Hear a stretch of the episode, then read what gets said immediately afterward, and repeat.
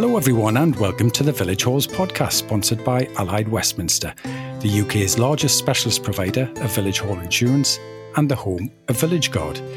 Now, what would we all do without the internet? Love it or hate it, there's no denying that it's taken over so many aspects of our lives. And all kinds of bodies, including village halls, now very much depend on being online. But are our community buildings making enough of this digital world, especially when it comes to their websites?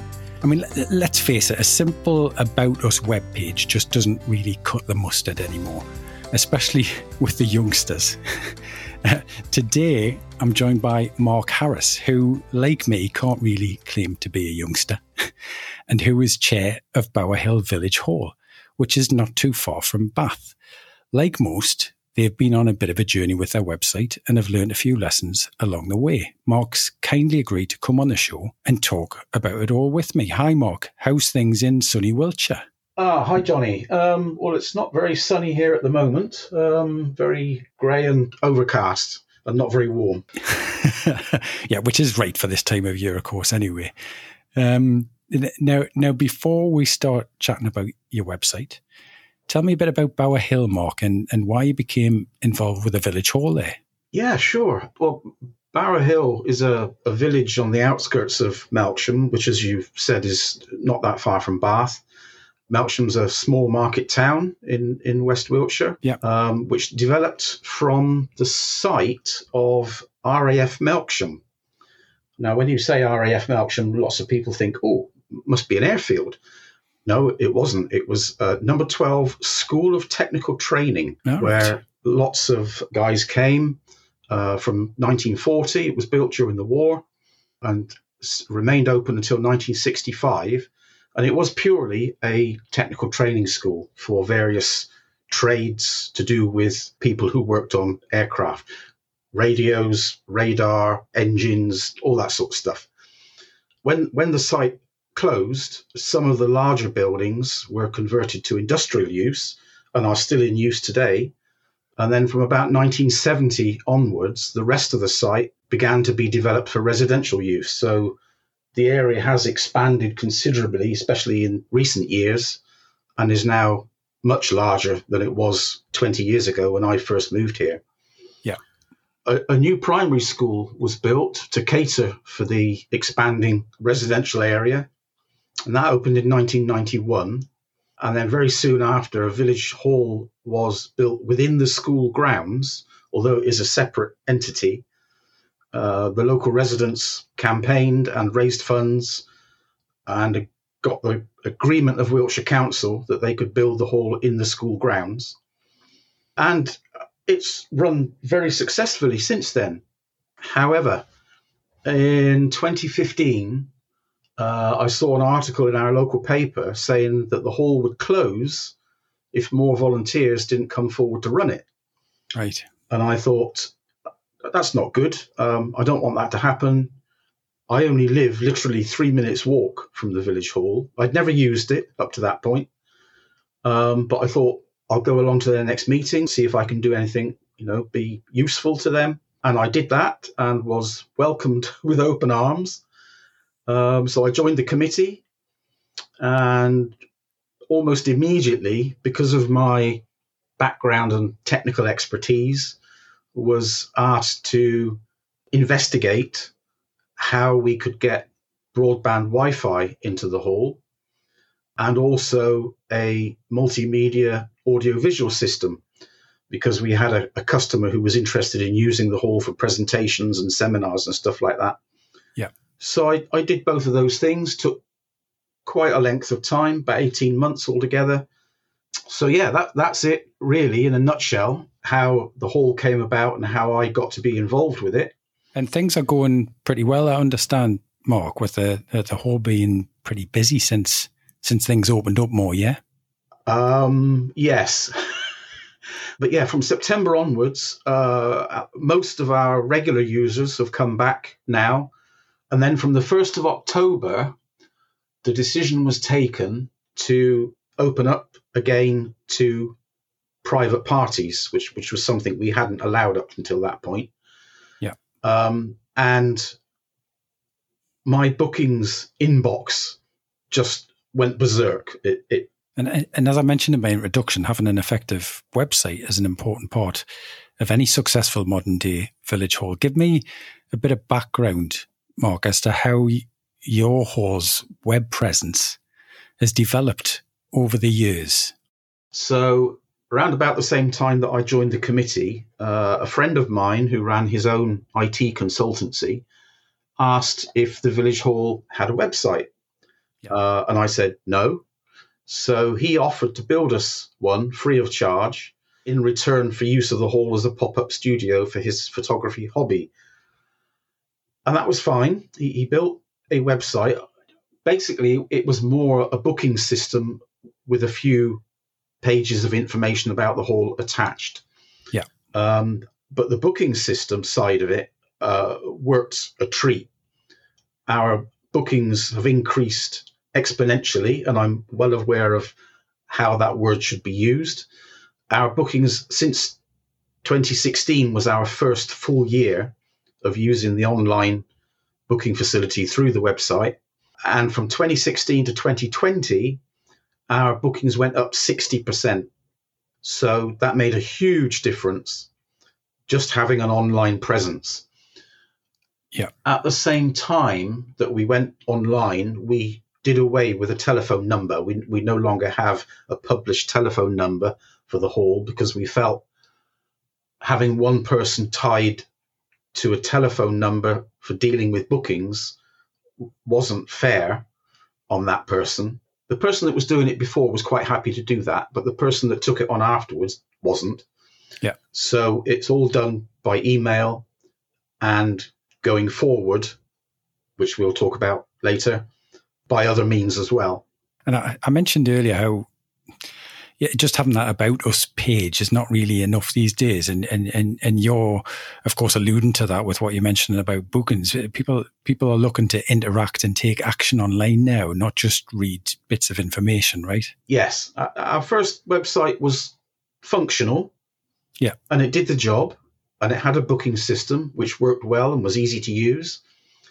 But we just felt that things have moved on since then. Um, I mean, that was six years ago now, uh, yeah. since that was designed and built and went live, and it and it's worked well. But people expect more nowadays. So, with that in mind, you've updated your your site recently, yeah? Yeah, I took it upon myself to investigate what was available now, because obviously things have moved on in the internet and website world. Yeah. So yes, I, I did a lot of research uh, and found a lot of online packages and web development sites and booking systems, online booking systems. And at first, I toyed with the idea of designing my own website or, or doing it myself. Yeah. I'm fairly computer literate, but I very quickly discovered that that was beyond my capabilities. So I then looked around for a local web developer and I found three, two of which were eliminated fairly quickly for varying reasons. The third one I found was very close to my home. So I actually went, walked down to their office and spoke to them, and they were so accommodating and professional in their approach that I engaged them on the spot, more or less. Brilliant. And and they've done us proud. They really have. And that's the thing, isn't it? I often I think it's a case that, especially if you if you're feeling a bit strapped for cash and so on, you feel automatically, oh, I could either do this myself or I can beg, steal, and borrow, and somebody local can can help out with it. But it's often the case of getting it done properly, isn't it? Is the best way. I, I think so. I mean, yes, it, initially the, the website and the booking system that we had worked well, did what it was intended to do, but people expect more now. Things have moved on. Yeah. So yes, we we now have a professionally built website incorporating a professionally designed booking system and I, I think it's a major improvement and, and most of the people I've spoken to think so as well. So hopefully I've done the right thing. So, tell me a little bit about how that that booking system works. Um, how it works. Okay. Um, I did a lot of research, looked at a lot of different systems that I found online. Yeah. And the one I settled on in the end was Hallmaster. Okay. And the main reason I settled on that particular one was because I liked the layout of the calendar in particular. You can view it in monthly, weekly, daily, or agenda view. The weekly view was the closest match to our existing system. Mhm. So if you put the two side by side, they they're almost identical, and and that was what I wanted. I wanted the same look for people coming to the website for the first time, not so much for our regular users because they know what it looks like and what to expect, but for new people looking to book our hall, I particularly wanted something that was clean, clear, simple to read, and simple to use. So I settled on Hallmaster. They were offering a 90 day free trial period, and I thought, well, I'll give it a go. And if it doesn't work, I'll try something else. And as it turned out, it proved to be fairly easy to do the initial setup. took me about four days to transfer everything across from our existing system onto Hallmaster. That was just a few hours a day, obviously, not continuously. But once I got it all set up and all the customers in and all the rooms and the charges and all the other bits and pieces, I, no- I now find it, it's second nature. It's really easy to use. Yeah. Some of our, I can see some of our customers might struggle with making bookings, but we can get around that. They, they can just tell me what they want and I can put it on for them. So that's not an issue. For the most part, the people that are booking private parties, and they're the ones that are booking online, having looked at the website, shouldn't have too much difficulty because they tend to be in the younger age group. Whereas most of our regular users are in the older age groups and uh, may not be so capable, technically capable, because it is a little bit more involved. And and really, there's there's several benefits, isn't there, Mark, in, in keeping up to speed with your website, aren't there? I mean, apart from anything else, you can you can just attract a wider audience, can't you, through your website? Yes, it's it's been specifically designed to work on all devices, so smartphones, tablets, laptops, PCs, wh- whatever people are using. Once they've registered, they have to register to use the booking system. But to view the website, obviously, that is uh, available to all. And yeah, I think it's it's it's more the younger audience now are doing more and more things, particularly on smartphones. That that Yeah. seems to be the way people you know things are going now. And yes, it, it works on any device. I think I think you're right. I think our generation. You mentioned, you know, that you don't use the telephone number anymore, and that was our that was our way, wasn't it? You know, if you if you thought on a whim, oh, I'm going to go and do a class, or I'm going to, you know, get myself involved in in some club or something like that, you would you would just pick up the phone and and find out more information that way, and and say when can I come, and and so on with a with a real person. But uh, it's not like that now. Um, the, the kind of the automatic place for people to go is to go to the smartphone, find a website, find that information themselves, and then book something um, using the buttons on the on their phone Yeah. rather than rather than a voice and interacting with a person. And I know that might seem strange, very strange to to to our generation. I think we all have to accept. And I mean, I live in that world now as well, anyway, and I'm sure many of us do, despite the fact that we're getting on a little bit. You know, it- it's just way way more convenient to to do it that way, isn't it? Yes, everything's online, and with a smartphone, of course, you can do the same as you can do on a tablet, laptop, or PC virtually. But yeah, f- uh, for finding things, you have to be online. There's no two ways about it now. Yeah, and I, your latest website is terrific, by the way. Uh, I, I love how it gets straight into what's on. You know, it's got that button there which you can click on, which tells you what's on, and then there's another button there for for booking an event. So it's it's really great stuff. It just gets straight to the to the to the point and and straight to the reason that, in essence, your customers, if you like, if I can use that word, are are, are looking for. Yeah, absolutely. Um, all the information is there at the click of a button, like you say, or the scroll of a page. And if you want to make a booking, you can do that very easily. So yes, it's it's all there and all in one place. The other thing that we we uh, managed to get incorporated was a link uh, through Google Maps. Mm-hmm. So you you see on quite a few websites now, usually at the bottom of the page, uh, and indeed that's where ours is, that there is a map showing people where we are, uh, and there is a link to get directions, which you can then download to your mobile device or whatever. So you know you, yeah. you can find all the information you need. You can book an event, and then you can get directions, and you can send that to other people as well through yeah. through various links. So yeah, it's all there in one place and can all be done online. It's absolutely Fantastic. brilliant. So, so to kind of finish up, Mark, what's what's what's your advice to to whores out there, given the kind of online journey that you, that you've all been through there? Well, you need a website first and yeah. foremost. It needs to be attractive, um, mm. eye catching, because you, you, don't want people to, to, to look at the front page, the first bit they see, and they think, "Oh, don't like the look of that. We'll go elsewhere."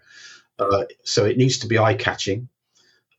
If you can incorporate your booking system into that website as well, that is a bonus. Yeah. Uh, the Hallmaster system incorporates an invoicing module, so you can do all your invoicing through the booking system. There is also a way of incorporating your invoicing into your accounting package. And there is a facility for online payments via a particular online payment system, which I won't mention by name, but which everybody knows about. Um, so, yeah, it, it's all in one place, it's all there. Yeah. And it's just more efficient, isn't it? Absolutely. Yeah. Yeah. It's terrific. And, and and the website, by the way, um, that we're talking about um, is uh, bowerhillvillagehall.org.uk.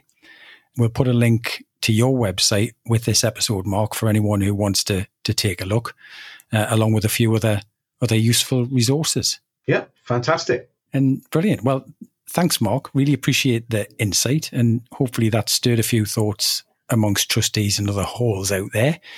And uh, anyone else who wants to make the most out of being online. Thank you very much for um, having me on your show. No, it's been great, Mark. Thanks for thanks for coming along, and uh, thanks as always to our headline sponsor and specialist insurance provider, Allied Westminster, for making our podcast possible, and whose services you can discover more about at villageguard.com. And online booking system provider Hallmaster deserve a, a, further mention, of course, not just for providing a great service to Bowerhill and, and many other village halls, but for also kindly sponsoring this podcast as well. So you can find out more about Hallmaster, by the way, at hallmaster.co.uk. You've been listening to the Village Halls podcast, a unique listening community for Britain's village, church, and community halls, and anyone interested in the vital community services they provide. We'll be back again soon with another episode. So if you haven't already, please visit thevillagehallspodcast.com to subscribe, sign up for updates, link through to our social media pages, and to find out more. Until the next time, goodbye for now.